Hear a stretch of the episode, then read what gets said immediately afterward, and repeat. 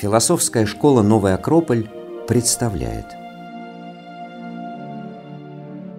Лекция «Буддизм и квантовая механика» Читает Вадим Карелин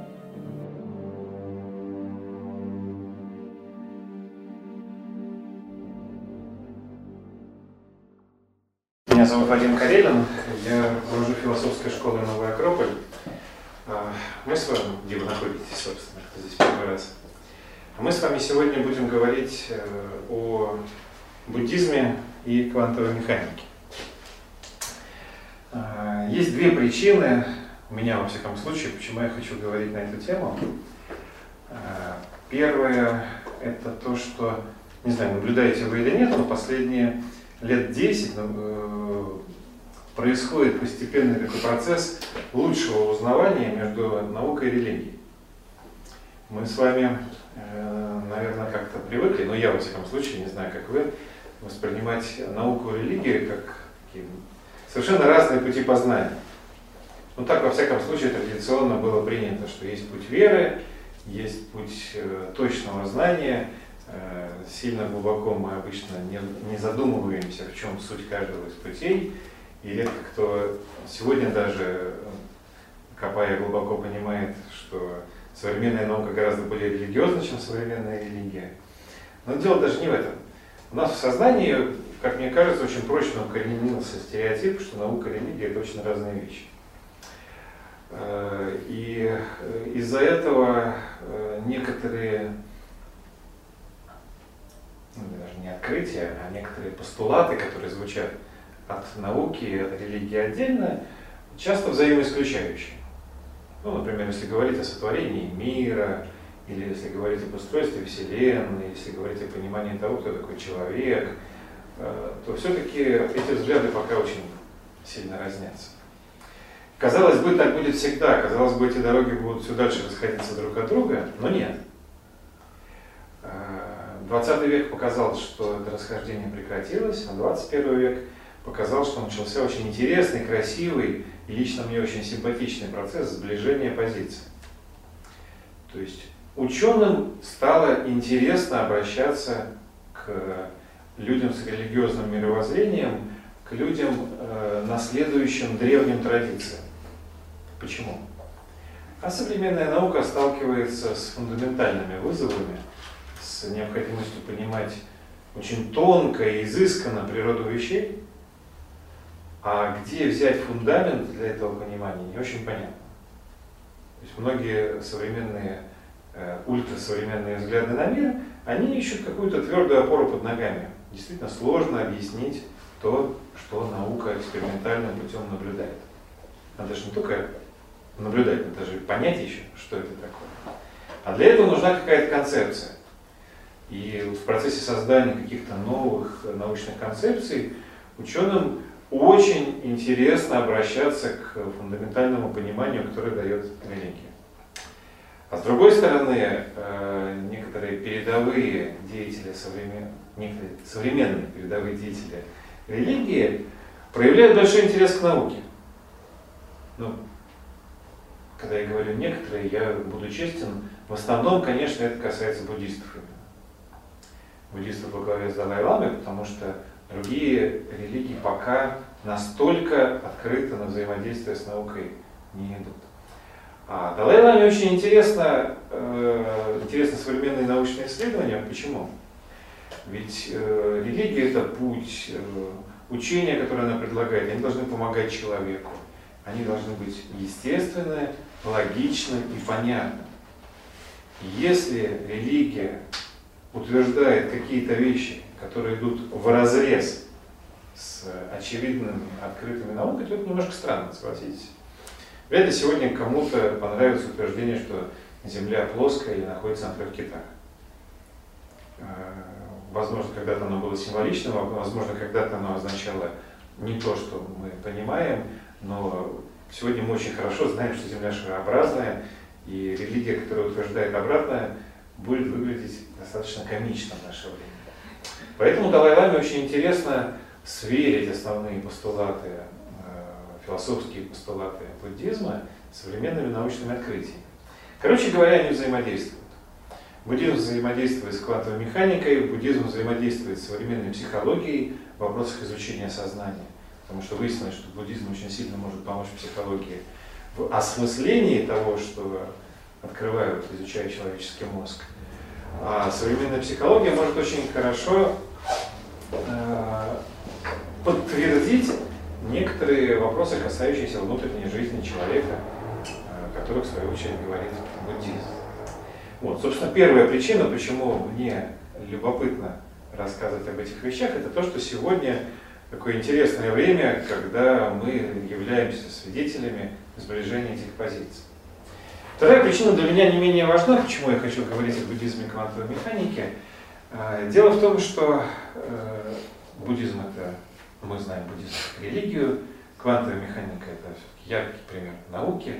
И вот эти э, две грани жизни, они определяют наше мировоззрение. Наука и религия. То есть представление о том, как устроен мир, и те вещи, в которые мы верим. Они определяют наше мировоззрение. То, как мы относимся друг к другу, то, как мы понимаем свое место в жизни, то, как мы планируем свою жизнь, это целиком и полностью определяется знаниями о мире и верой в те вещи, которые мы не знаем, но которые для нас очень важны. Вы можете э, взять любое свое убеждение, ну, сейчас или, если хотите, потом проверить, э, и проанализировав его, вы поймете, что это убеждение строится либо на какой-то научной истине, корни имеет, либо на э, той, том или ином религиозном воззрении. Это печальная вещь, потому что мы, оказывается, что мы очень мало имеем своих мыслей. Ну, так получается, нас не учат с детства размышлять, иметь собственное убеждение. Многие наши так называемые убеждения являются производными, следствиями, нормально, э, тех или иных научных концепций или религиозных утверждений. И наша картина мира построена на том, как нас учили. А с тех пор, как нас учили, мир изменился. Ну не, не бойтесь, не мир изменился. Мир остался таким, какой он есть. Э, наука шагнула вперед. И многие вещи, в которых мы были уверены раньше, сегодня уже не такие. В университетах пока об этом не рассказывают, ну, потому что, во-первых, э, ученые не спешат делать философские выводы из своих открытий, а во-вторых, это серьезные вещи, которые могут очень сильно поменять взгляды людей друг на друга. Но реально, э, действительно, современная физика показывает, подтверждает, объясняет некоторые вещи, которые заставят вас, сегодня об этом поговорим, смотреть на мир совершенно по-другому. Собственно, вот вторая причина. Мне кажется, что нужно смотреть правде в глаза, мне кажется, нужно э, отталкиваться от того, что подтверждено, что очевидно, и поэтому мне вот очень любопытно говорить о тех вещах, которые современная наука открыла, подтверждая старые истины, философские истины, древних достаточно учений. А если одно подтверждает другое, значит это очень похоже на правду. А, а значит нам нужно задуматься о том, а, на каком фундаменте мы собственное мировоззрение строим. Вот, ну не буду больше вам рассказывать, почему мне важна эта тема, буду на самой теме рассказывать. Э, вас что-то привело сегодня на эту встречу. Скорее всего, какой-то из двух э, моментов заявленных названий, либо буддизм, либо квантовая механика. Вот вы мне скажите, пожалуйста, кому что интереснее?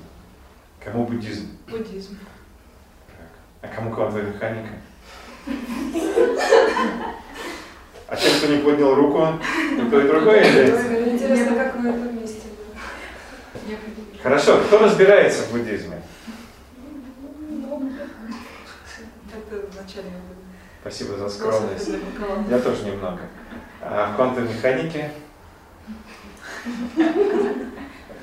А, смотрите, для, ну, вот о том, о чем я буду сегодня говорить, написаны толстые книги.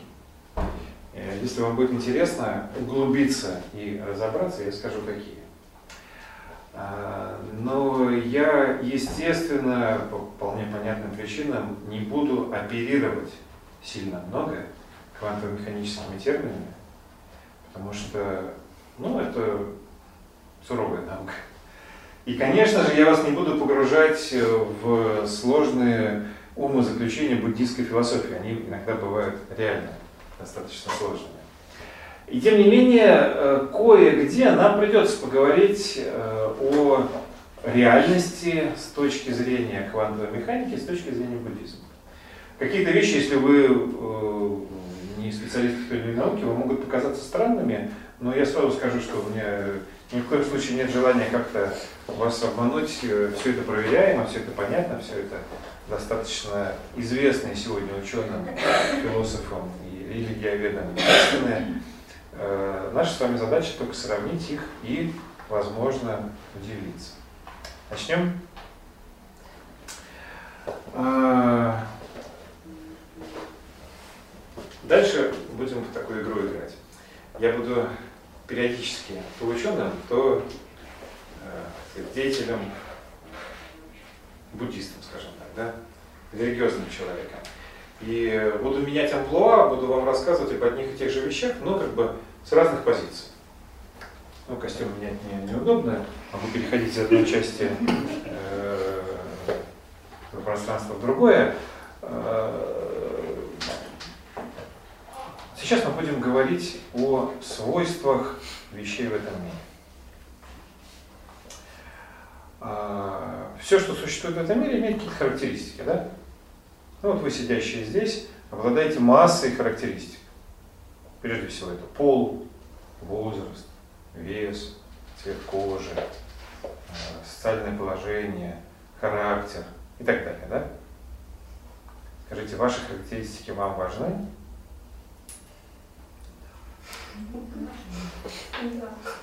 Ну как вам кажется?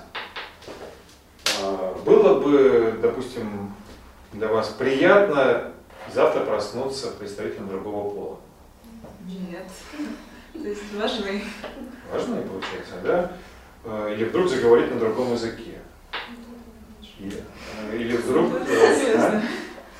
Ну, потеряв, естественно, знание русского. Ну, как не хочется себя представлять, да? Ну, точнее, попытаться представить можно, но вряд ли это комфортное состояние. Это потому, что вы большие в физическом смысле люди. Э, а вот если бы мы тот же самый вопрос задали элементарным частицам,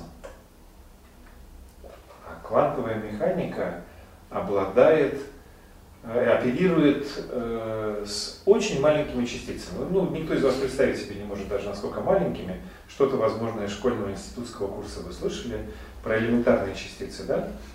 То есть это то, что называется микромиром. Э, кирпичики, из которых построен весь современный мир. Наблюдение за этими кирпичиками очень интересно, потому что это элементарные частицы, из которых состоит все, и те законы, которые ими управляют, они проявляются в наиболее чистой форме. То есть мы можем разобрать все существующее на молекулы, атомы и меньшие еще частицы и наблюдать в чистом виде, что и как происходит с элементарными частицами нашего мира на самом глубоком уровне, до которого можем дотянуться, и делать выводы. И вот э, физики где-то в первой половине 20 века, наблюдая, анализируя наблюдения, вычисляя, перепроверяя друг друга и так далее, столкнулись с таким свойством элементарных частиц, как квантовая неразличимость. Попробую объяснить, что это такое. Э, если, ну, э, физики любят делать мысленные эксперименты, то, о чем я буду говорить, в реальности сделать очень сложно, потому что когда я говорю, возьмем элементарную частицу, нам ее взять-то нечем. Нет инструмента, которым можно ее взять. Но предположим, что мы это сделали, это корректное утверждение. Если мы возьмем две элементарные частицы, ну, например, два электрона, знаете, что такое электрон? Хотя бы знакомое слово. Да? Очень маленький, отрицательно заряженный кто-то. Э, возьмем два электрона, э, обладающих разными характеристиками. Какие у электрона бывают характеристики? Ну, это не так важно. Но масса не может быть разной, если это электрон. Ну, э, заряд тоже. Ну, спин, например, может быть разный.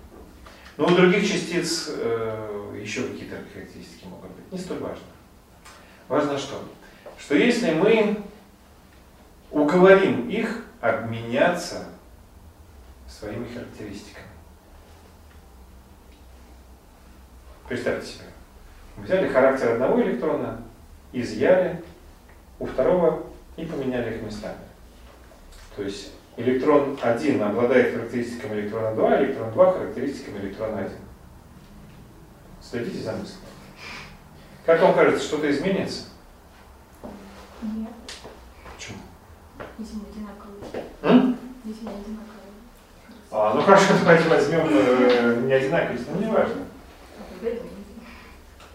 Возьмем разные протоны и электроны. Наверное. Да, собственно, весь рассказ к тому, что не изменится. А, Не торопитесь, пожалуйста, с выводами. То есть пока все очень красиво звучит. Действительно обнаружили, что если э, две частицы поменяются своими свойствами, то для мира в целом ничего не изменится. И это свойство элементарных частиц назвали квантовой неразличимостью. Мы толком даже и не знаем, какие частицы какими свойствами обладают. Они могут ими меняться свободно. Это свойство микромира.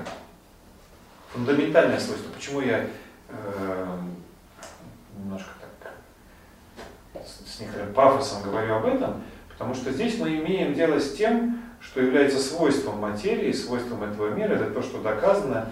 Значит, природа хочет, чтобы так было. Чтобы хозяева характера не переживали из-за того, что его характер, характер поменялся. В природе никто не переживает. Но как только мы с вами уйдем из микромира и вернемся в макромир, в наш с вами мир, сразу выяснится, что этот закон не выполняется. Вы хотите с кем-нибудь в этом зале поменяться характером? Почему?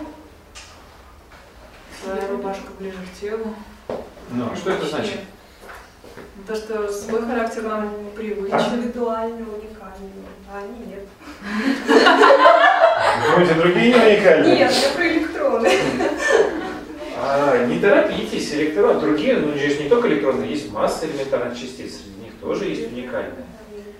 И они могут двигаться с разной скоростью, и они могут обладать разным спином. А кварки еще обладают таким забавным свойством, ученые не знали, как его назвать, и дали- назвали его аромат. Кварки обладают разными ароматами. То есть там индивидуальность тоже имеет место быть. Ну, конечно, не такая, как у вас, но все-таки. Но они легко меняются, а почему мы нет? Почему вам даже представить тяжело? Помните фильм такой был, по-моему, «Любовь Морковь», что ли, назывался? когда там э, проснулись, э, и полом поменялись. и- в общем, ужасная история. И комичная достаточно. Э, Я не хотел бы на их месте оказаться, наверное, как и вы тоже. В чем проблема? Ведь характер это большая совокупность разных свойств. Да. И именно за- этими свойствами оперируя, мы можем определенным образом реагировать на события, на людей. А если у нас будут другие свойства характера, то это сразу ну, непонятно. Вы сможете по-другому, М, оперируя ну, другими с- ну, сразу же свойствами, это реагировать шок. на людей. Это же непонятно, как это делается. И вдруг ты получишь там что-то, что ты не приемлешь. Если ты, например, там, по душе добрый человек, а получаешь характер жестокого человека и ничего не можешь с этим сделать, это же уже что-то страшное. Открою вам страшную тайну, не бывает характера жестокого человека. М. Жестокость это Спасибо. не свойство характера, а это то, как человек пользуется своим характером. М. То есть не бывает плохих молотков, бывают плохие мастера. Понятно. Но все равно меняться не хочется. Ну да. Почему? Форма какая-то может быть застоявшаяся. Не хотят просто менять индивидуальность, потому что эго, привязанность к этому. Вот. Оказывается, что мы с вами очень сильно привязаны к своему характеру. Это мой характер. И мне ваш не нужен. как кто-то сказал, своя рубашка ближе телу. Да, мое мне нравится. И это до сих пор это всем казалось естественным, правильно?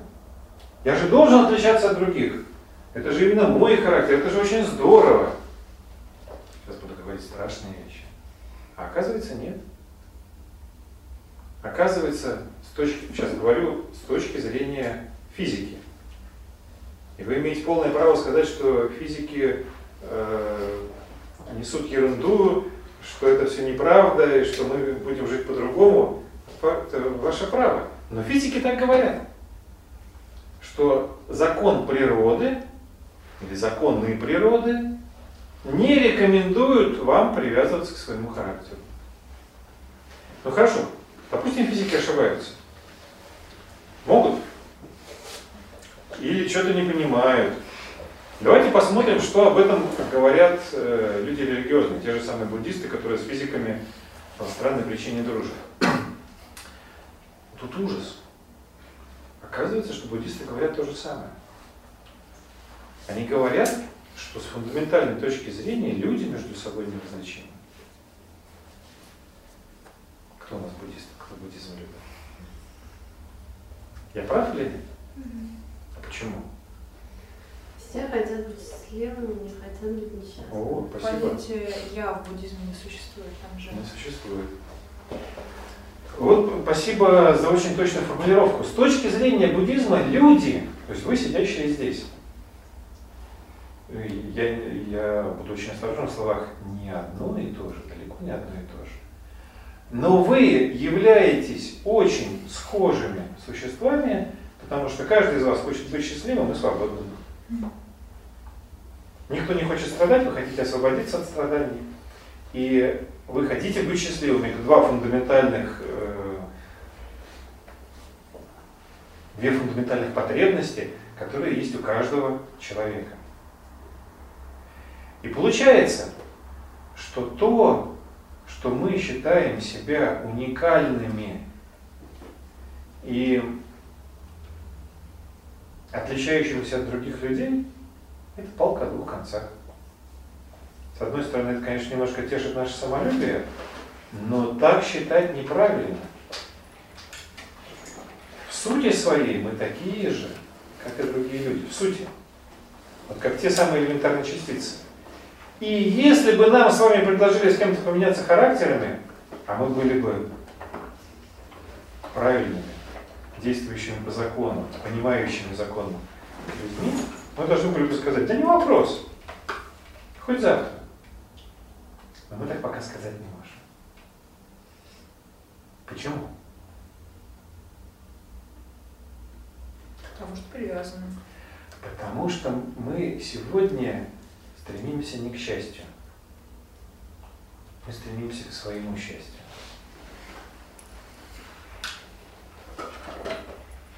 Есть разница? Потому что пока все не станут счастливыми.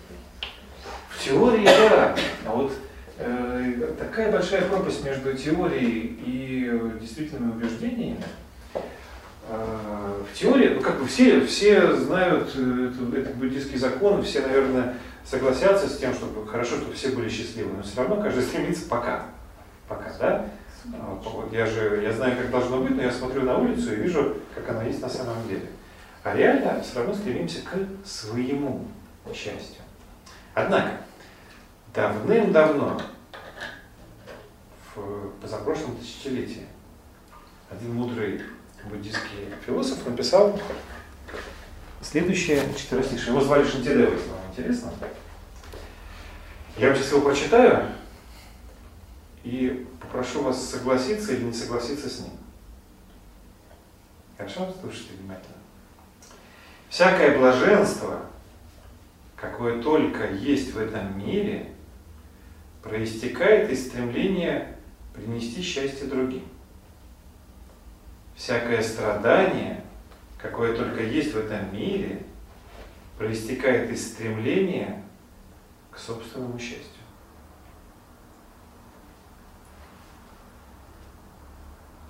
Ничего, согласитесь? Да. Совсем? Можно еще? О, Всякое блаженство, какое только есть в этом мире, проистекает из стремления принести счастье другим. Всякое страдание, какое только есть в этом мире, проистекает из стремления к собственному счастью. Мне кажется, первые две строчки каждый согласится. Э, если стремишься к счастью других, то как-то и тебе тоже хорошо. Как же так? А почему же страдания, которые порождаем в этом мире, проистекает из стремления к собственному счастью? Где здесь логика? Ну, собственно, то, что мы видим, когда каждый стремится к своему счастью, то, что мы видим вокруг ситуации. То, что нет какого-то общего дела, что люди стремятся все себе и себе. Возможно, твое счастье противоречит счастью другого. Нет. Капитализм. Что плохого в капитализме? Ну, стремятся к собственному счастью, получается несчастье. Стремясь к собственному счастью, могут разрушать все на пути. А, Нет? Не совсем понятно вообще, что такое собственное счастье. Давайте разберемся. И просто счастье. Что такое собственное счастье? Выгода какая-то или что? Состояние ума. Состояние ума. Ну, я сейчас не предлагаю искать э, какие-то философские термины. Э, Как вы понимаете, что такое собственное счастье? Когда вам хорошо? Когда вы счастливы? Ты поставил себе какой-то план, который достиг, тебе Ну, например. я счастлива. Ну, когда человек соединяется с чем-то, когда э, является частью чего-то, чего он хочет являться. Это от ума, это так написано в книжках. А на самом деле? Ну, так это и на самом деле тоже. Ну ты когда счастлив? Когда мороженое ем, например, тоже счастлив. Вот, Вот. вот. Но это э, счастье прагматическое, есть другое А счастье. еще? Поэтическое, можно сказать. Давайте, давайте какой-нибудь пример собственного счастья. Как вы понимаете счастье? Не знаю, для некоторых счастье это своя квартира, машина, чтобы все было. Про некоторых я не знаю. Я не могу предполагать, что для некоторых. Давайте для нас. Мы живые люди, мы здесь присутствуем, мы тоже хотим быть Ну, счастливыми. когда любим, мы счастливы, когда нас любят, мы счастливы. Вот. Когда мы какой-то деятельностью А занимаемся. когда мы больше счастливы? Когда мы любим или когда нас любят? Когда нас любят. Ну, как понравилось. Когда это знаешь, Чувство удовлетворения, что не наступает от того, чего ты желаешь. Тогда ты счастлив. Ну, то есть для того, чтобы быть счастливым, нужен некий объект, правильно? То, с чем ты будешь соединяться, от этого становишься счастливым. Вот, вот, вот. Пока я считаю, что для того, чтобы быть счастливым, мне нужен некий объект. Мое счастье становится условным и зависимым от этого объекта. Правильно? А поскольку ни один объект никогда не будет соответствовать моим представлениям, я буду требовать от него одного, он будет требовать от меня другого. Мы будем хотеть, чтобы другие люди были такими, какими мы хотим, чтобы они были. А они будут хотеть, чтобы мы были такими, какими они хотят, чтобы мы были. И вот вам причина для всех страданий в этом мире. Успели проследить? Да, это же уже вот эту связь с буддизмом почувствовала, я, что желание это причина страдания. Ну, так глубоко мне даже не хотелось копать. Э, Я гораздо более простой уровень беру. Ведь наше счастье, счастье в нашем понимании, оно всегда зависит от кого- от чего-то другого. От мороженого. Здоровое тело. А, Ну, в данном случае кажется, что тело это мое, но от здоровья, да. От того, чтобы меня любили, от того, чтобы мне платили деньги на работе, А, есть от хорошей берет. погоды. да, как бы Не обязательно берет, он счастлив от внешнего по отношению к нему. А другие люди точно так же рассчитывают на вас в чем-то. Мы хотим, чтобы мир выглядел таким, каким мы его хотим видеть. Он таким никогда не будет. И это причина страданий. стремление к собственному счастью становится причиной страданий. У Шантидева есть лекарство. Интересно? Это следующий четверостишь. Всякий, кто желает быстро освободить других и себя самого из колеса сансары, из колеса перевоплощения в этом должен прибегнуть к высшей тайне медитации о замене себя другими. Всякий, кто желает быстро освободить других и себя самого из колеса сансары, должен прибегнуть к высшей тайне. Медитации о замене себя другим.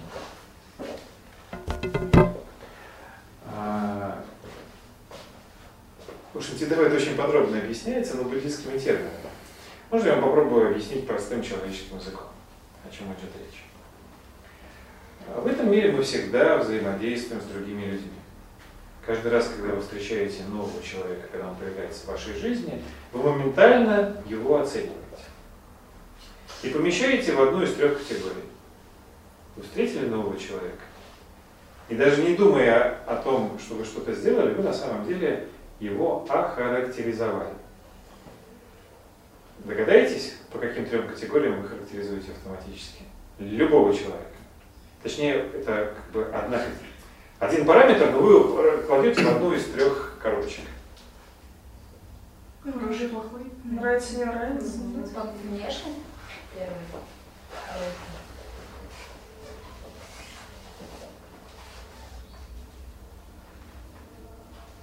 Смысле, как только его видим. Ага. Ну, вступили во взаимодействие. Ну, внешность, наверное, первая. может, полезен, не полезен, как-то ну, вообще не человек, нет? Ну. Хочу и продолжать с ним беседовать, ну, Да. взаимодействовать. Приносит Не счастье, не приносит. Что? Приносит счастье. Нет, все гораздо проще. Любого человека мы оцениваем как равного себе. Нет, это сложнее. А, сейчас, сейчас, сейчас, вы увидите, что это правда. Ниже меня или выше меня. Например, вы на улице увидели ребенка. Вы, не- вы ничего не сделали с ним. Но что значит, что это ребенок? Что он меньше знает. Маленький, глупый, не самостоятельный, беззащитный, ниже меня. Вы на улице встретили Путина. А что, нормальный человек, почему нет? Ну, вокруг него много охраны, все мигает, летают вертолеты. Явно, что выше... Ну ладно, Путин, дай бог не встретите. А, Вы пришли на работу к своему начальнику. Он занимает по отношению к вам высшее положение, и в определенных аспектах вы считаете его выше себя. Правильно? И так со всеми. Всех людей мы автоматически раскладываем в три категории, а это э, вызывает некоторые проблемы. А, Мы же начинаем выстраивать взаимоотношения, начинаем себя как-то вести. Как мы ведем себя с теми, кто ниже нас? Не, ну можно по-другому рассчитывать. Например, поставь сюда, допустим, тот же начальник, он выше меня, например, да? Потому что это иерархическая структура. А если по уровню общения, по знаниям, я могу посчитать, что, допустим, он ниже меня. Конечно, То, ты то так и есть не делаешь. бывает а, по и одному конечно. Так а как тогда выстраивать отношения? А так и выстраиваешь. Или из В чем-то, в чем? или из Тогда сначала разберемся, как мы относимся к тем, кто выше, и к тем, кто ниже. К тем, кто ниже, как мы относимся? С нисхождением. С позиции ведущего. Да, свысока. Ну, вот, ну, он не понимает. Мой начальник, да, вот он начальник, он глупый. Что я могу сделать? И обычно, ну, к тем, кого мы можем считать ниже, можно обратиться там на ты, более фамильярно разговаривать. их мнение можно не высчитывать особо. Да, но они же... Правильно? А к тем, кто выше, от кого мы, кого мы считаем выше себя. Как мы к ним относимся? Да, мы чего-то ждем от них. То есть они выше, сильнее нас, они могут что-то для нас сделать. Трепет, э, преклонение, э, не знаю, какие еще слова подобрать. Э, Восхищение, дай Бог, это прекрасное чувство. Но тут, тут, скорее всего, некое подобострастие. может э, возникать, да? Потому что мы от того, кто сильнее нас, чего-то ждем. Преподаватель может поставить хорошую оценку, это неплохо. Лучше ему не грубить. Не говорить, что он там, плохо выглядит. А начальник э, должен отпустить в отпуск, поэтому надо стараться. Чего-то ожидаем. И тут вроде более-менее понятно, что мы, как мы относимся к тем, кто нам роет. Опасения, конкурент. На самом деле в точку попали. Не вдруг, а ко всем, кто к нам ровнее, мы относимся как к конкурентам. Потому что они могут то же самое, что и мы. В любой сфере, где мы сталкиваемся, в личной жизни, в профессиональной деятельности, в спорте, это конкуренты. Мы с ними соревнуемся. Не специально, нет. Могут быть лучшие друзья, но мы все равно конкурируем. Потому что они одинаковые по силе. С тем, кто слабее меня, я не буду конкурировать. Ничего с него взять. Я даже не переживаю. Да, ребенок наступил мне на ногу. Да я ему слова не скажу. Ребенок. Начальник наступил мне на ногу, слава Богу. Что не я ему Да. А вот если друг мне наступил на ногу, или просто стоящий в человеке, стоящий в автобусе человек, вот это проблема. Да? А, то есть, э, смотрите, я вам показываю примеры нашего автоматически несправедливого отношения к другим людям. Автоматически. Люди это все люди. Они все стремятся к счастью, к свободе. Они все на самом деле одинаковы со мной природы. Но из-за того, что я очень сильно привязан к своим характеристикам, к своему характеру, к, там, к тем качествам, которыми я обладаю, я уже вижу их в искаженном свете. У меня плохой инструмент наблюдения. И я неправильно отношусь. С высока, с подобострастием или как конкурент. И поэтому теперь подходим к тому, что предлагает Шантидева. А, он говорит, вам надо поменяться местами. Попробовать. А, не в прямом смысле, конечно же. Он говорит а, о некой практике, которая может начаться как практика чисто умозрительная. Вы можете пред, попытаться представить себя на месте человека, о котором думаете. Хотите пример приведу? Давайте возьмем пример каких-то неравных взаимоотношений. Ребенок и родители, начальник и подчиненный, да? Э, ну, например, какой-то серьезный начальник, там, профессор в ВУЗе, и какой-то маленький его подчиненный, секретарша, который сидит у него в офисе. Неравные, да? Для секретарши профессор, недостижимое что Для профессора секретарша тоже где-то очень далеко. Но они взаимодействуют. И вот смотрите, как профессор видит секретаршу. Попробуйте сейчас себя поместить в шкуру профессора. Он великий ученый. Он движет вперед науку, большую тяжелую науку. У него очень много работы, у него много ответственности, у него много э, регалий. И в его жизни нужна секретарша, которая наводит порядок в его хозяйственной жизни. Секретарша это девушка молодая, со своей жизнью, вот она приходит на работу. Э, для профессора кто будет секретарша? Какое-то молодое, бестолковое существо, которое, когда она нужна, ее вечно нету, э, которая не может его научную работу переписать без ошибок, которая неправильно разговаривает с его коллегами и не понимает, что кому надо сказать. Да? Ну, то есть он относится с таким нарастающим раздражением. Потому что она не такая, какой она должна быть. И все делает неправильно. А сегодня уже обед, а ее до сих пор нет на рабочем месте. Ужас. А давайте посмотрим теперь на эту же ситуацию с позиции секретарши. Она молодая мама, воспитывает одна ребенка. Изо всех сил старается быть полезной на работе, но она не понимает всего, что помещается в великой голове профессора. Она хочет, чтобы было хорошо, но она не отличает синхрофразотрон от фазового инвентора. А профессор еще и объяснить не успевает. Это нужно. А ребенок у нее бывает болеет.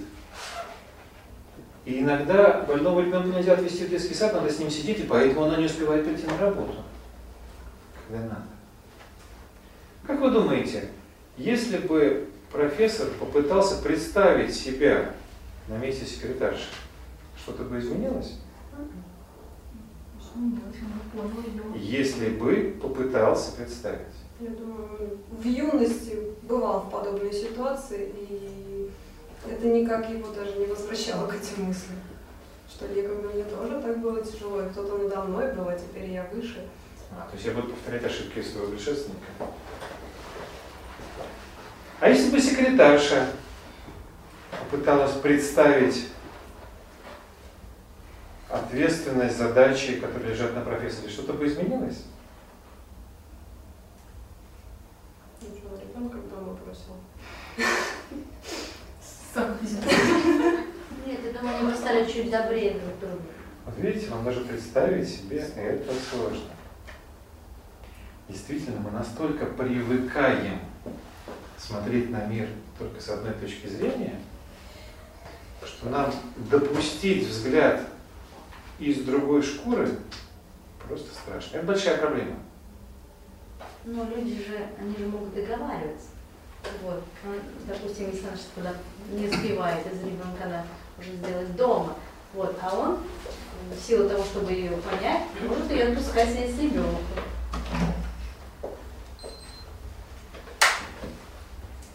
Как вам кажется, есть разница между тем, чтобы договариваться и понимать друг друга? Конечно, есть. Да, мы очень часто договариваемся. Но, может Но- быть, договариваться иногда это значит и понять. Ну. Конечно, мне кажется, лучше понять и на основании этого договариваться. Возвращаясь, собственно, к теме нашей, нашего разговора. Есть один вопрос, на который современная наука и современная, современная, наоборот, древняя и великая смотрят абсолютно одинаково. Это вопрос неразличимости. Мы с вами имеем одинаковую природу. Элементарные частицы имеют одинаковую природу. Люди имеют одинаковую природу. Элементарные частицы ведут себя порядочно. У них э, нет сильно раздутого эго. Люди не всегда. Причина с точки зрения буддизма, которая подтверждается с точки зрения физики, причина искажения, причина несчастья, причина страданий людей в том, что мы очень сильно привязаны к себе. Лекарство от этой болезни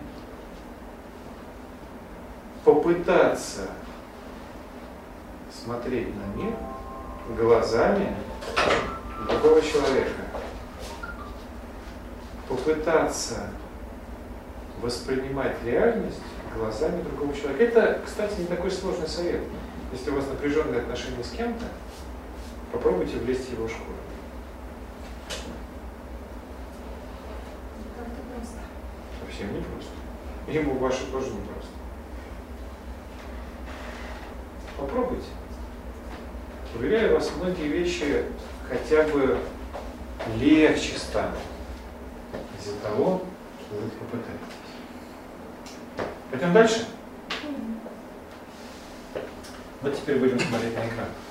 А, Квантовая физика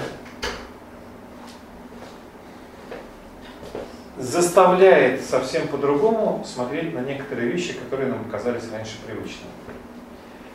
А, Сейчас мы с вами будем смотреть на экране в виде мультика и анализировать эксперимент, который стал а, ну, таким азбучным, что ли, основным для квантовой механики. Это так называемый эксперимент с двумя щелями.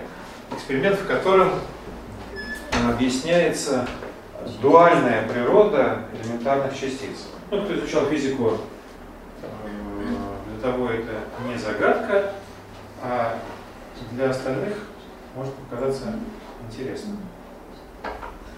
Сейчас каким-то образом это на экран.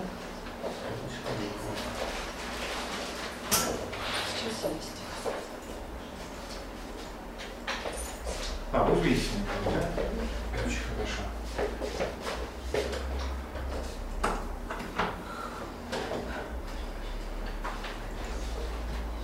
Готовы? Да. Ну, сначала смотрим, потом будем разбираться.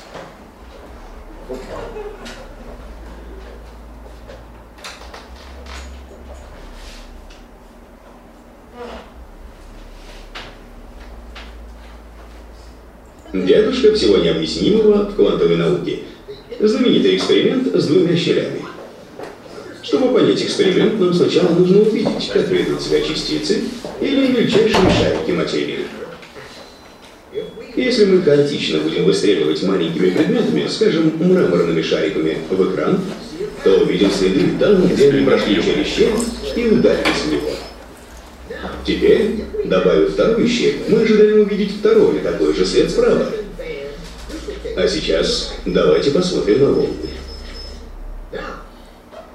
Они прошли сквозь щель и расходятся, ударяясь об экран с наибольшей силой там, где они просачивались через щель.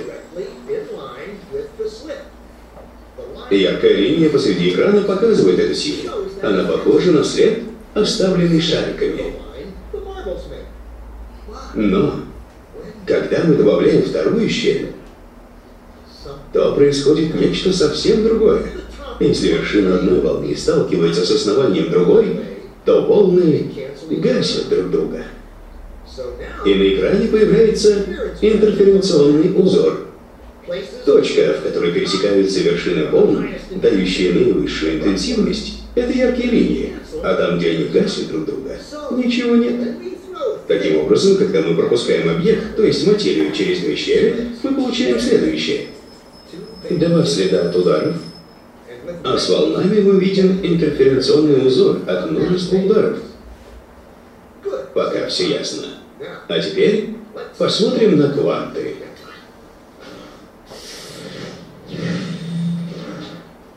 Электрон – мельчайшая частица материи, как маленький шарик. Пропустим поток электронов через одну щель. Поток ведет себя, как и шарики, одна линия. Итак, пропустив микрочастицы через две щели, мы должны получить, как и в случае с шариками, две линии. Что? Интерференционный узор? Мы выпустили электроны, маленькие частицы материи, но получили рисунок как с волнами, а не с мраморными шариками. Как? Частицы материи создают интерференционный узор, словно волны? Что-то не сходится. Но физики умные. Они подумали, возможно, эти маленькие шарики отталкиваются друг от друга и создают такой узор. И они решили выпускать электроны по одному, чтобы исключить вероятность их взаимодействия друг с другом. Но через час появился знакомый интерференционный узор. Вывод очевиден. Один электрон вылетает как частица, приобретает свойства волны, проходит сквозь обе щели и сталкивается сам с собой, ударяя в экран как частица. Но математически это явление еще более странно. Электрон проходит через обе щели и не проходит ни через одну. Он проходит через одну щель и проходит через другую. Все эти возможности наслаиваются друг на друга. Но физики были совершенно озадачены. И они решили пронаблюдать и посмотреть, через какую щель электроны проходят на самом деле. Они установили измеряющий прибор возле одной щели, чтобы увидеть, через какую пройдет электрон, и выпустили его. Но в квантовом мире гораздо больше мистики, чем они могли представить. Во время наблюдения электрон стал вести себя как маленький шарик, что произвело узор из двух полос, а не интерференционный, как из множества. Сам факт измерения или наблюдения затем через какой щель прошел электрон, выявил, что он проходит только через одну, а не через две щели. Электрон решил повести себя совершенно иначе, как будто знал, что за ним наблюдает. С того момента физики вступили в невероятный, странный мир квантовых событий. Что есть материя? Частицы или волны? И волны чего? И при чем здесь наблюдатель? Наблюдатель разрушил волновую функцию просто самим фактом своего наблюдения.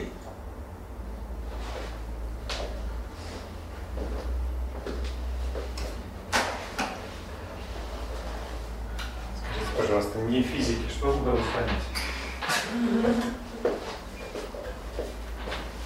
Ну, я поняла, что если есть какой-то наблюдатель, то само событие может измениться. Второй важный момент. Фокус не получается, если есть наблюдатель. Это очень интересно. А первый?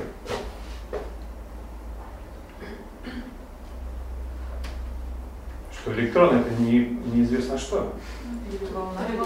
Да. Это сегодня э, как бы общепризнанный факт, что электрон обладает так называемым дуализмом. То есть он одновременно частица и одновременно волна. А вот теперь попробуйте себе это представить. Как такое может быть? Как один и тот же объект в этом мире может одновременно быть частицей и волной и выбирать форму своего проявления по собственному желанию? Когда мы начинаем за ним наблюдать, он превращается в то, чем хочет быть. Ну, в данном случае в частицу. Как это возможно? Это загадка. Второй факт, который вы подметили, то, что наблюдение за природой устраняет возможность понимания результата. Да? То есть, если я включаю функцию наблюдателя, я не могу понять, частица это или волна. Этот факт говорит о том, что в природе существует тайна. Не только этот. В квантовой механике находится еще немало так называемых принципов запрета. Например, вы никогда не можете про одну частицу узнать все. Государство про вас все знает, да, паспортные данные, ИНН, телефон. А наука про этот мир не может знать всего. И это не проблема науки. Это свойство мира. Например, про элементарную частицу вы не можете одновременно знать ее скорость и координату. То есть либо вы знаете, где она, либо с какой скоростью летит. Одновременно не можете. М? Почему? Так устроен мир. Вот что интересно, что мир устроен таким образом, так придумали его, что одновременно две вещи знать нельзя. Одна всегда будет оставаться неизвестной. То есть вы не можете прижать электрон либо фамилия, либо имя. И то, и другое вы знать не можете. Вот так мы живем, представляете, и все равно самолеты летают. Пока. Хотя мы не знаем всего об этом мире. Здесь что интересно? Интересно как раз э, вот этот квантово-механический дуализм. Потому что та же самая история происходит на макроуровне с человеком. Переходим к буддизму. В буддизме, как кто-то уже заметил, не существует эго. То есть нет понятия «я». Вы считаете, что «я» есть? Ну, пока считаете. В буддизме человек это одновременно тело и сознание. Теперь попробуйте мысленно сказать «я говорю». Попробовали? Кто говорит? Тело или сознание? Сознание открывает рот, у него есть рот у сознания. себя. Хорошо. Вы не сможете ответить на этот вопрос. Это не тело, потому что тело не может формулировать мысли. которое вы произносите. Это не сознание, потому что сознание не может открывать рот. Тогда кто? Кто говорит? Этот вопрос остается без ответа. Вы не сможете точно на него ответить. Это проблема. И точно так же вы не сможете до конца ответить, во всяком случае, пока никому не удалось, кто же такой человек. Человек это тайна. Это не тело отдельное, не сознание отдельно, если мы будем рассматривать под микроскопом человека более подробно, мы все равно на этот вопрос не ответим. Это удивительное сочетание и взаимодействие. Нашему уму, оказывается, очень сложно совмещать противоположности. Мы не можем себе представить, как что-то может быть частицей или волной. Правильно? Мы можем понимать либо доброе, либо злое, либо холодное, либо горячее либо светлое, либо темное, либо частица, либо волна. Как можно быть одновременно? Оказывается, можно. Как можно быть одновременно телом и сознанием? Как-то нам удается.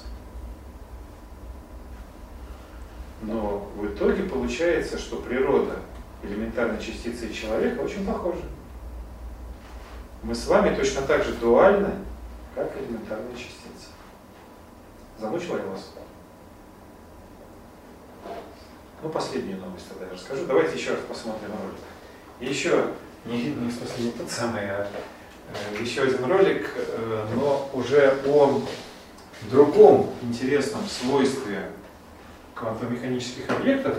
Я пока вам рассказываю о том, в чем сходятся позиции науки и религии. Так будет не всегда, будет один момент расхождения. Более короткий, смотрите внимательно.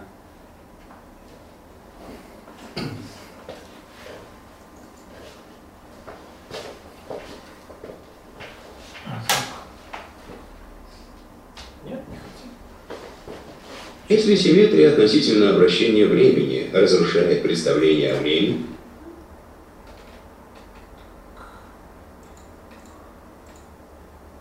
Проденушей всего необъяснимого в квантовой науке является сцепленность. Если симметрия относительно обращения времени разрушает представление о времени, то сцепленность разрушает наше знание о пространстве.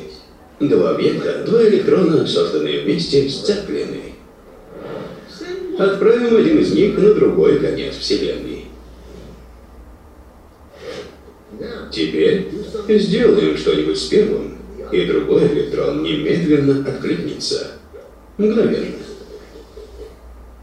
Итак, либо крайне быстро путешествует информация, либо электроны действительно связаны. Они сцеплены. И так как все было сцеплено в момент Большого Взрыва, то это значит, что до сих пор все соединено. Пространство – это просто конструкция, дающая нам иллюзию, что объекты обособлены.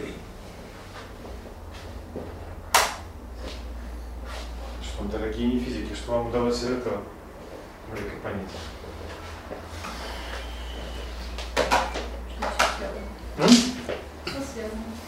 Да, речь идет еще об одной потрясающей совершенно фундаментальной основе современной физики, о так называемой квантовой перепутанности или сцепленности.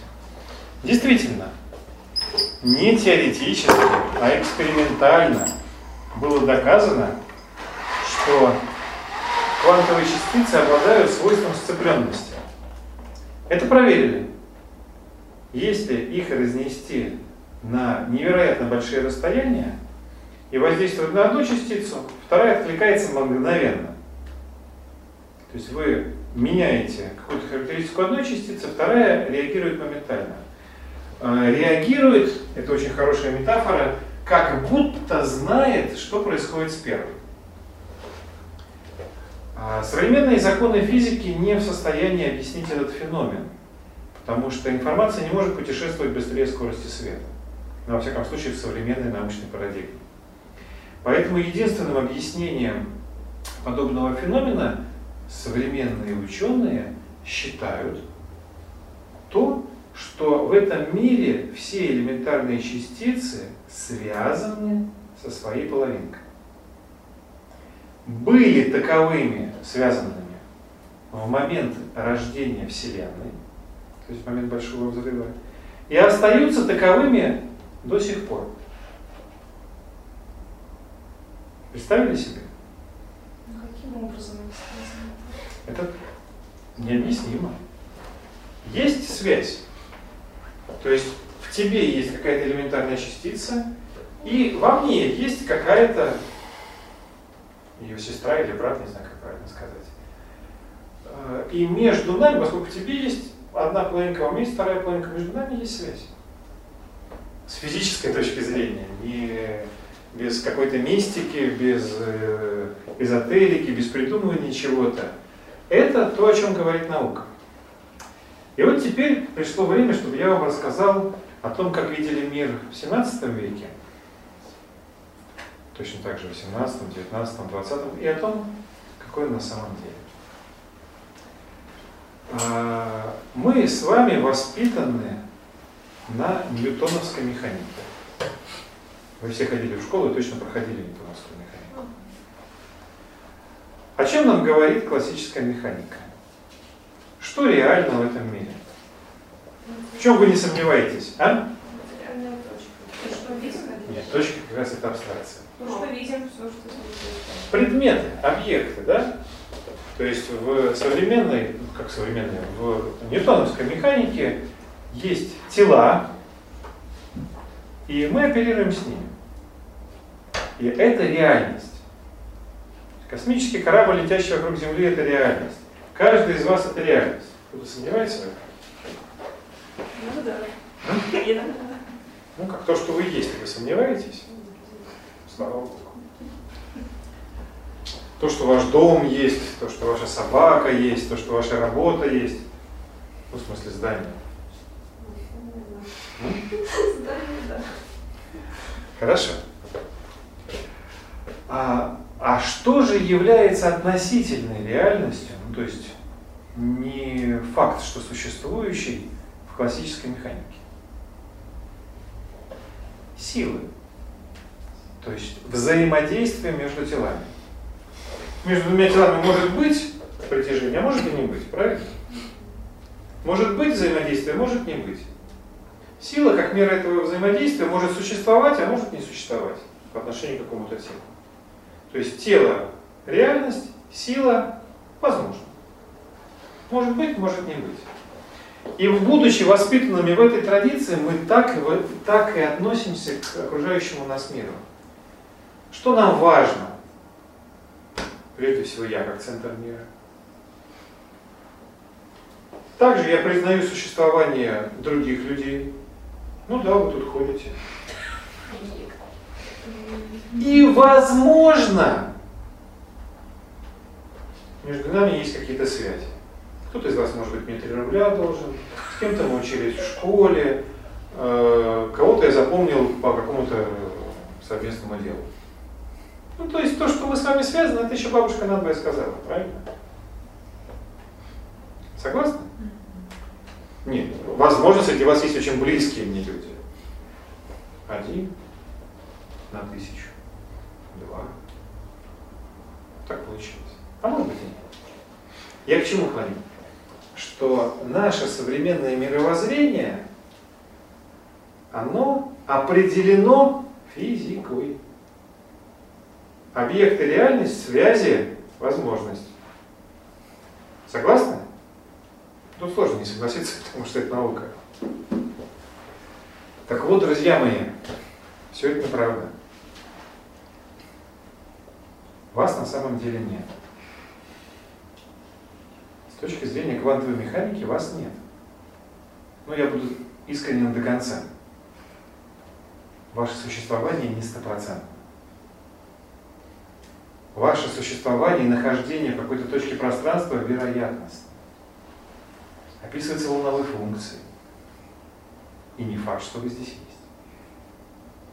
Я сейчас не играю словами, откройте учебник по квантовой механике. любая элементарная частица и макрообъект находится в какой-то точке пространства с определенной вероятностью. То есть это сложно понять. Но это факт. Ваше существование вероятностно. То есть, может быть, вы есть? Не пугайтесь, с очень большой вероятностью вы есть. С очень большой, но не сто процентов. А вот что в квантовой механике является точным? Ваши связи друг с другом. То, что совершенно однозначно существует, это ваши взаимосвязи со всем окружающим миром. Вы не факт, что есть, а то, что вы связаны с остальным миром, это абсолютно точно. Можно я вам нарисую на доске два мира? Старый и новый. В старом мире существовали объекты, и между ними были возможны отношения, связи. В новом мире, в мире современной физической реальности, возможно, существуют объекты, но они точно взаимосвязаны. Взаимосвязанность и взаимозависимость является объективной реальностью существования эго вероятности. Вот живите с этим теперь как хотите. Но это не придумка ученых. Опять хотелось бы сказать, ну физики мало ли чего они там себе думают. Нет, друзья мои, это утверждение подтверждается всеми, не только буддизмом, всеми философскими учениями. Э, э, любое философское учение говорит о взаимозависимости. Сегодня мы про любое не будем говорить, касаемся только буддизма. В буддизме это называется, как это таки буддизме?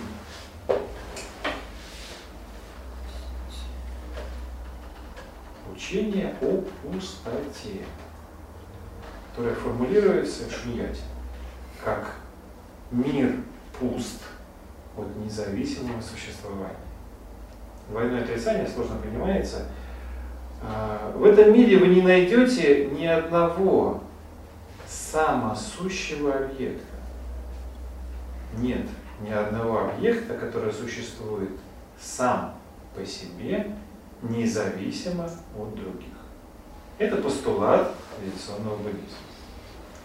Вам не, уда не удастся обнаружить в этом мире ни одного объекта, существующего самостоятельно, независимо от других.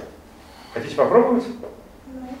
Да. Обнаружить хотя бы один объект, существующий сам по себе, а я вам приведу три буддийских аргумента против вашего утверждения. Сразу три доказательства, что это неправда.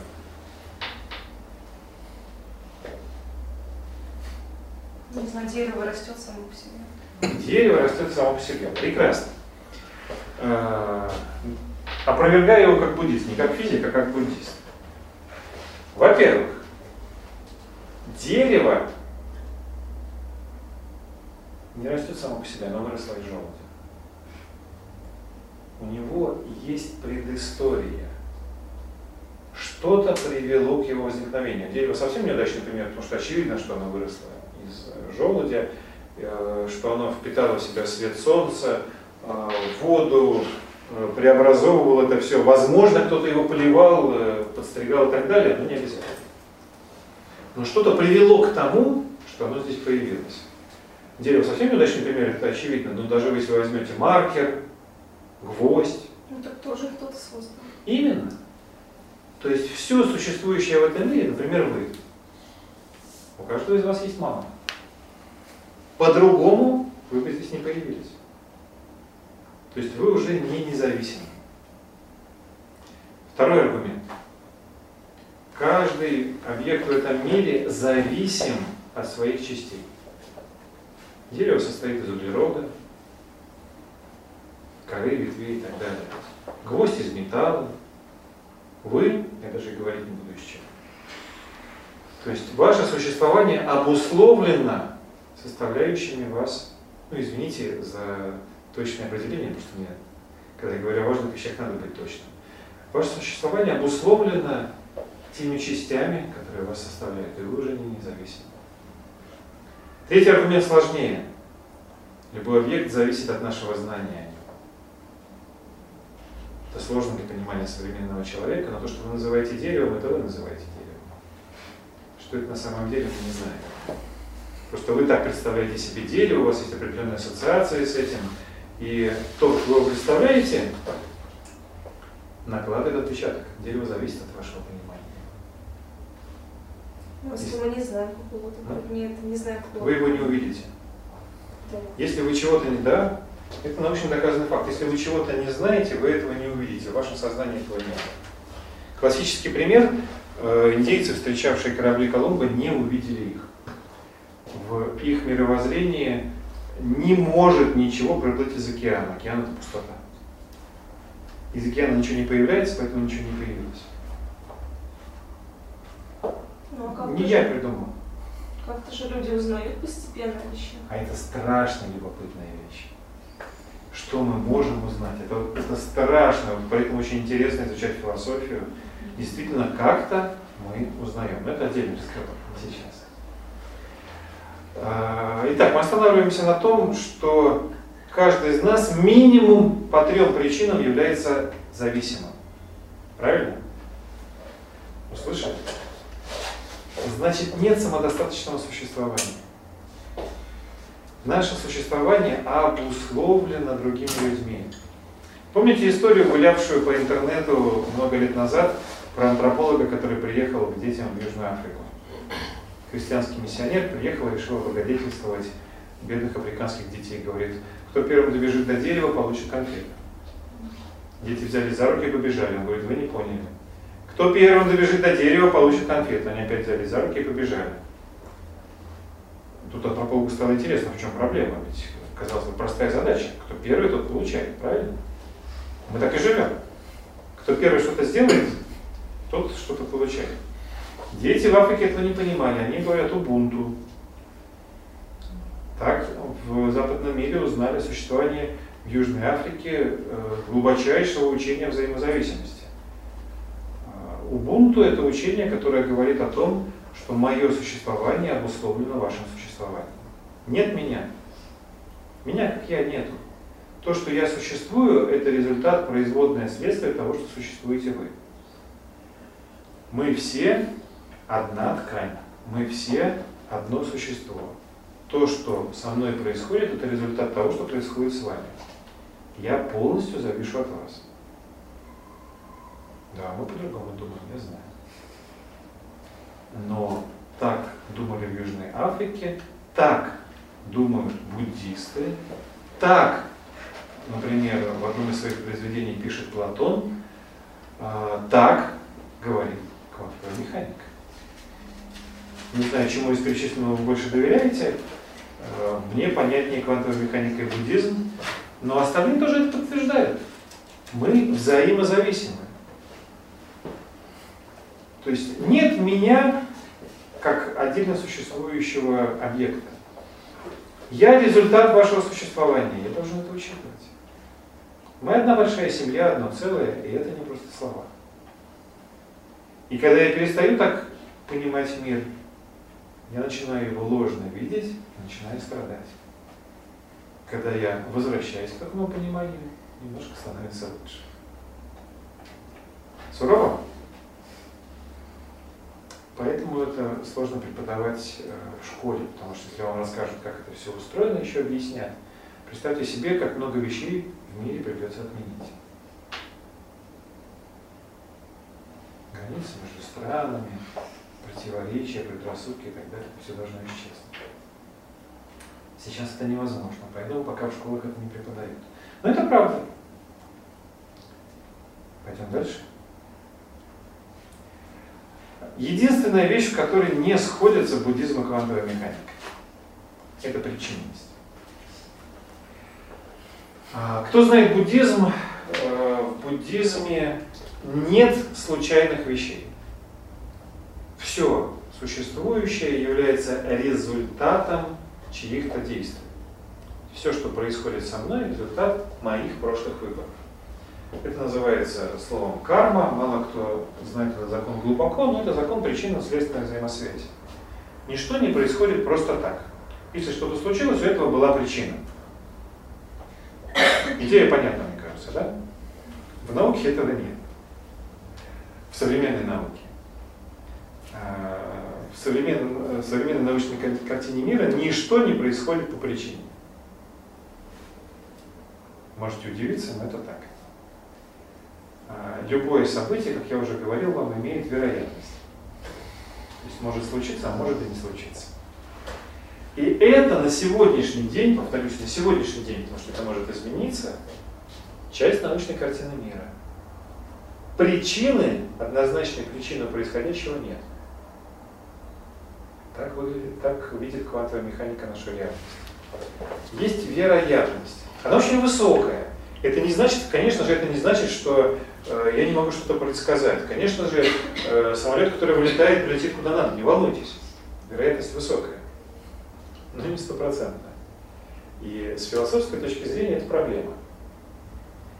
То есть оказывается, что нет однозначной связи причины и следствия с научной точки зрения.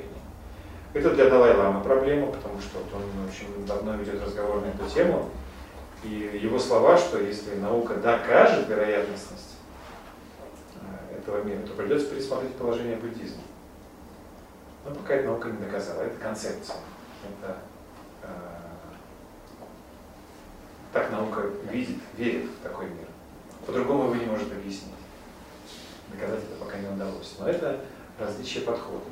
С точки зрения буддизма все закономерно, с точки зрения современной физики все возможно с определенной вероятностью. Вот. Э, это основные э, точки пересечения буддизма и квантовой механики. Ну, я о трех говорил, их больше, но я говорил о трех самых ярких. И одно основное противоречие, которое между ними есть, э, повторюсь, мне было важно об этом рассказывать вам, потому что мне кажется, люди, которым хочется сегодня жить осмысленно и опираясь не просто на теорию, а на какое-то знание, должны иметь представление о научной философской картине мира. Потому что мое глубокое убеждение, а, правильное представление о мире может помочь решить очень многие существующие проблемы. Как на личном, так и на коллективном уровне. Поэтому мне об этом рассказывать важно. А, у меня все. Есть ли у вас вопросы? Можем говорить теперь на любые квантово-механическо-буддийские темы без какого-то плана. А вы можете сказать рекомендуемые книги на эту тему? Ну да, я их могу даже показать.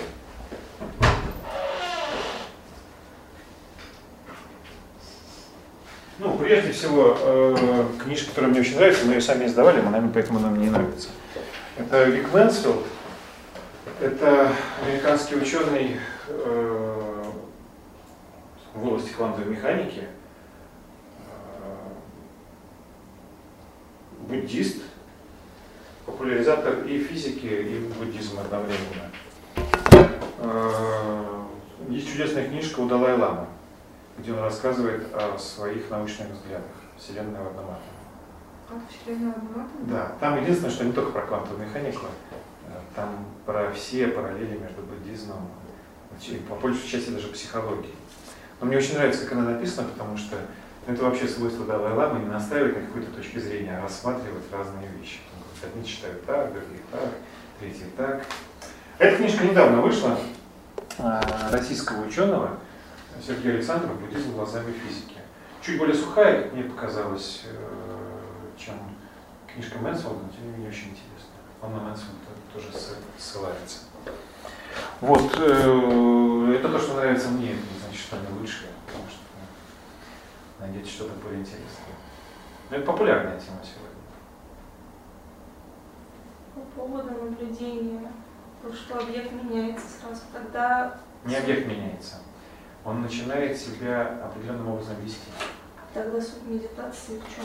Вот, допустим, есть техника випассаны, когда наблюдаешь за ощущениями. И в итоге наблюдаешь все тело. Может ли тут тоже что-то меняться м, с позиции наблюдателя? Крайне интересная тема. А, Сегодня только прочитал а, такую полупритчу, полу, полу историю. Вы же все видите мир окружающий вас, да? Что единственное вы не видите? Себя. Вот. То есть пока не придумали зеркало, э, человек мог наблюдать за миром, но не мог видеть себя.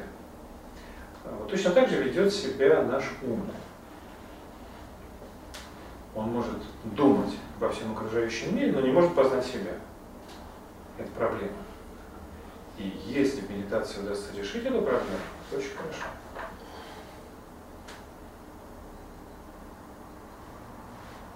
А почему так сложилось, что последние именно 10 лет э, наука и религия сблизились, чем Циклы раньше? поменялись. Э, Эра Водолея, она очень быстро сметает все предыдущие устои, и э, изменения, в том числе в научной сфере, будут происходить очень быстро.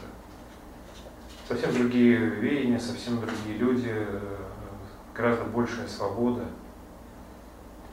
Я просто затаив дыхание жду, что произойдет, когда сейчас разрешат делать э, раскопки на плато Гиза в Египте. Уже- Уже практически процесс пошел, мы будем очень сильно удивляться. То есть наука начнет говорить о том, о чем раньше просто ну, не могла говорить, боялась, потому что надо ломать все научное здание. Но сейчас, похоже, это уже не удержать. Нас, на- на- представляете, в нашей жизни нас ждет невероятное количество очень интересных открытий в самых разных областях науки, не только физики. Период застоя кончился, если хотите. Это естественный природный процесс. с- самая активная религия это буддизм точно А, Я, э, я думал об этом. Мне кажется, это не вопрос буддизма. Хотя буддизм, он, конечно, дико толерантен сам по себе, но он был таким на протяжении тысяч лет. А вот э, то, что я вижу сегодня, это очень сильная заслуга лидера 14-го Далай-Ламы, то есть он просто крут. После всего, что он пережил еще в своей жизни, э, мне кажется, сильно пострадал и э, многое понял благодаря этому. Я не знаю, мне сложно судить. Но я вижу роль лидера, э, он очень сильно продвигает. Потому что буддизм всегда был таким. Но мы этого так ярко не видели. А сейчас человек э, он прямо как будто хочет успеть. То есть ну, мы не говорим о эре Ватикане, который признал Землю все-таки круглой сколько-то лет назад. Прекрасно. То есть ну, где, где Далай-Лама и где ну, Папа Римский для науки. То есть это очень далекие моменты. Не, ну все-таки Ватикан, там, надо понимать, там все-таки больше бизнеса, чем религия. Э, каких-то вещах притормаживают. Но они там тоже очень разные. Э, Я ничего не могу сказать про Франциска, но Иоанн Павел II он сделал огромный шаг навстречу тем, с кем раньше Ватикан конфликтовал. Огромный просто, да. Вот. Иоанн Павел II молился в чужих храмах. Это было очень круто. То есть все-таки, вот, мне кажется, такое движение навстречу, оно имеет место быть. Даже в самом, в самых консервативных частях мира. А Как вы ожидаете, что могут принести раскопки на плато Гиза? Почему вы считаете это очень интересно, что там может? Но для этого надо немножко быть знакомым э, с историей Древнего Египта. Э, Дело в том, что э, современная антропология считает наше человечество единственным. Очень много философских учений говорит о том, что эволюция циклична, и мы очередное человечество. Не лучше, не хуже, а просто одно из, что были наши предшественники, и они были не менее великими и крутыми. Э, Современная наука это пока отрицает, а подтверждение этому скоро будет найдено. Поэтому это очень любопытно. Египет просто сохранил, наверное, больше других культур упоминание как раз от наших предшественников. Чуть-чуть потерпите.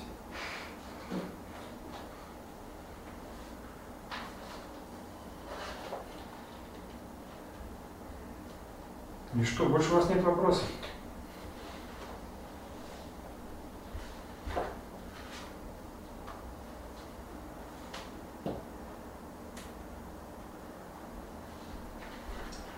Я просто не знаю, как сформулировать. почему. Нет, забыла. А, так как мы все связаны, и так как должны, а, для счастья должны помогать другим, я вот просто думаю, какая-то деятельность вообще будет, если в итоге все будут как бы... Я просто не знаю, как это сформулировать. Или это какая-то... Я понимаю, что такого мира идеального еще не скоро будет, если он будет вообще. Как, будет ли вообще какая-то деятельность в мире или все? Я бы не переживал, работа всегда найдется. Э, Как вы, наверное, все понимаете, э, основные проблемы не в голове. И вот даже вот задаешь вопрос, помогать другим. Нет других. То есть, когда я говорю о других, я уже неправильно понимаю мир. Ну, в смысле, без личного счастья. Вот э, мне кажется, что очень интересно об этих вещах думать. Ну, в чем, например, практика буддизма? Буддизм, он научнее любой науки, потому что он заставляет ученика убеждаться в справедливости определенных истин. Я должен исследовать эти или вещи и убедиться, что они работают. Это супер научный подход. И нам никто не мешает действовать таким же образом. Позволять себе думать о том, как на самом деле устроен мир. Даже ловя себя на мысли, ну, э, помогать другим людям. Но нет других. Это неправильно. Когда я говорю другим людям, я себя отделил. Понимаете, если вам интересно, это одна из проблем современной науки, потому что наука в свое время была построена на принципе того, что субъект изучает объект. То есть, чтобы изучить что-то, я должен себя отделить от этого. Никогда не смогу изучить. Мы поэтому и не можем понять тайны природы, потому что мы себя отделили. Что нас ждет революция в науке, уйдет этот подход. Я не могу себя отделить от того, что изучаю. Я часть этого мира. Если я себя отделяю, я уже совершил ошибку. Хотя очень хочется, да? Очень комфортно изучать э, кого-то в зоопарке. Я его посадил в клетку и изучаю.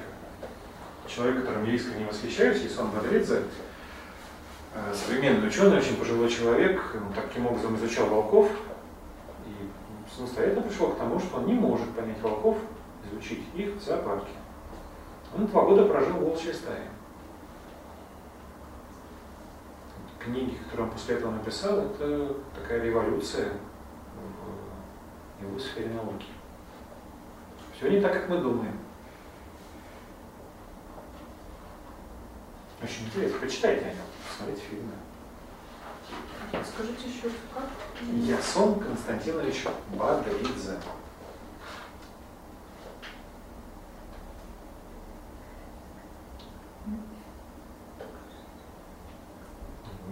Волки не жестокие звери, да. Волков есть чему поучиться. Мы считаем по-другому. Отчасти потому, что изучаем как нечто отдельное от себя. Помните Киплинга, э, Маугли, там знаменитое выражение, мы с тобой одной крови, на закон джунглей. Закон джунглей не убивать, а закон джунглей в том, что мы одной крови. Вот это гораздо ближе к э, истине.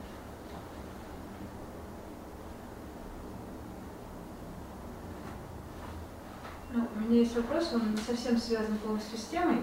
Я как-то пыталась что-то понять из квантовой механики, тоже видела вот эти два эксперимента. И там это рассматривалось в плане теории о, том, что Вселенная программируема, то есть программируема, программируемость Вселенной.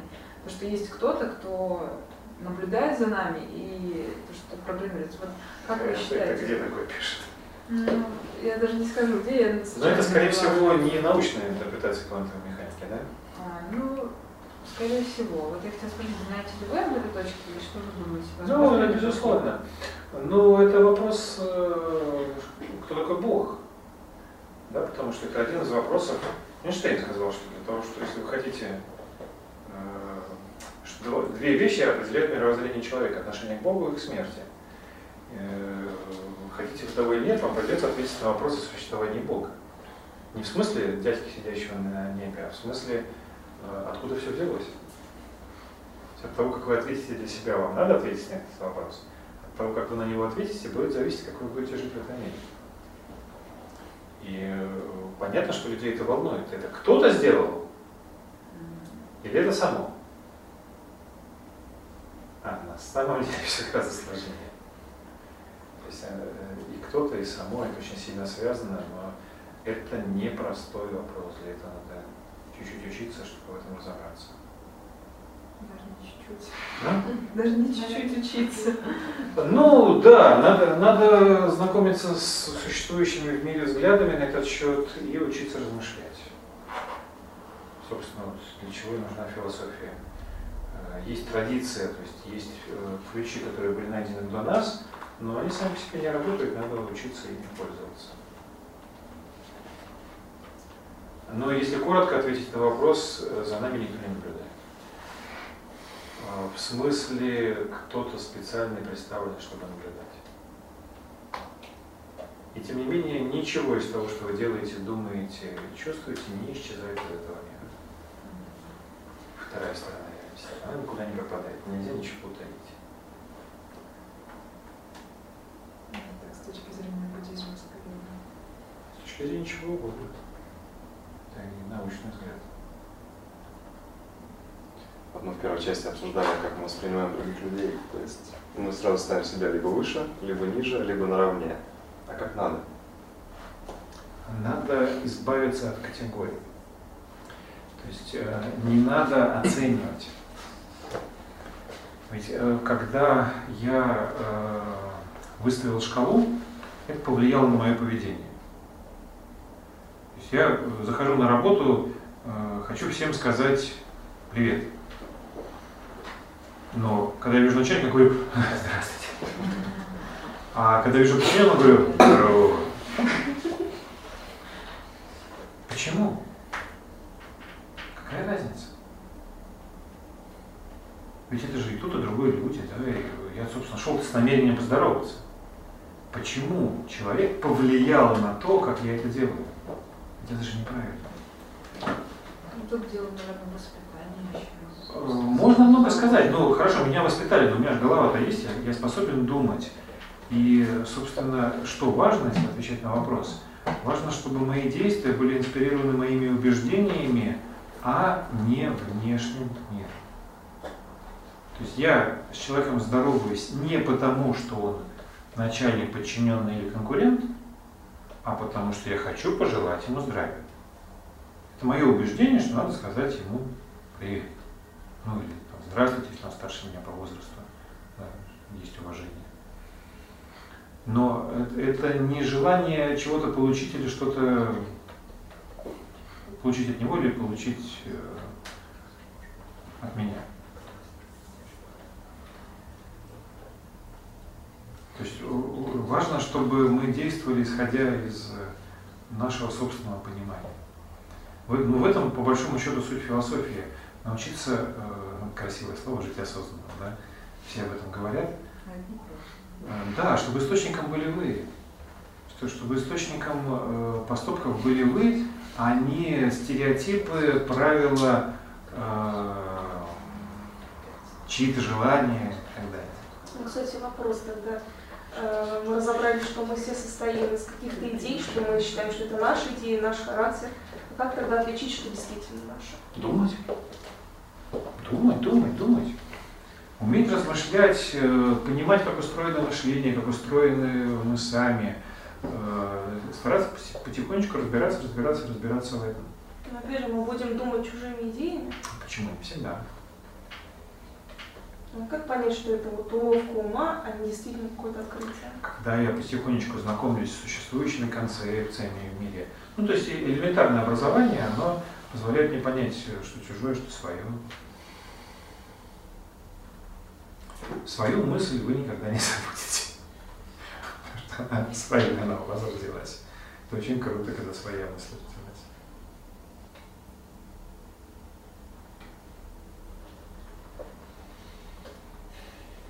Привет. Проверять себя, задавать вопрос «почему?».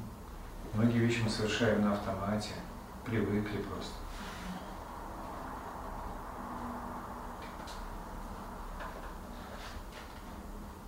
Ну и надо очень хорошо понимать, что это э, не завтра случится. Речь идет о долгом пути. Если вообще случится. Ну, случится, случится. Это постепенно. Красиво, это здорово. Этому, мне кажется, и можно, и нужно учиться, и это делает жизнь более счастливой.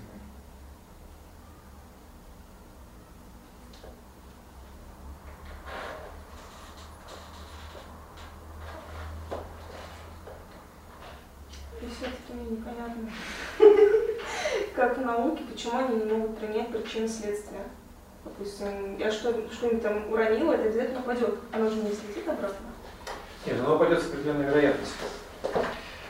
А, Там нет злых людей в науке. А, Просто наука а, для объяснения реальности должна использовать концепции. А, Современная квантомеханическая концепция в гегельской интерпретации представляет мир совершенно конкретным образом. То есть есть набор законов, которые всем управляют. И волновая функция, она имеет вероятностную природу. А существование объекта описывается именно волновой функцией. Если кто-то придумает другое описание, будет другое. Пока так. Пока сложно. То есть это не то, что кто-то хочет чего-то плохого. Нет, просто э, я должен использовать то, что работает, то, что лучше всего объясняет существующую реальность, и в науке это так. Существующая, существующая модель лучше всего объясняет на сегодняшний день то, что мы видим, то, что наблюдаем. Посмотрим, что будет завтра. Ну что, я думаю, что надо вас отпускать. Спасибо за то, что в субботу разговаривали одновременно о научных и религиозных вопросах. Это красиво. Будет интересно, приходите на другие наши встречи, кто здесь первый раз. Не забудьте взять программку мероприятия. Кто-нибудь еще наверняка для вас любопытное будет. Спасибо.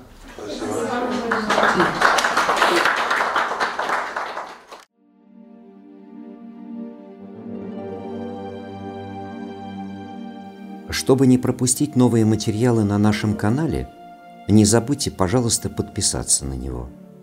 Приглашаем вас также в гости на лекции, практикумы, мастер-классы и курсы творческого развития, расписание которых можно найти на сайте философской школы «Новый Акрополь» акрополис.орг.ру До встречи!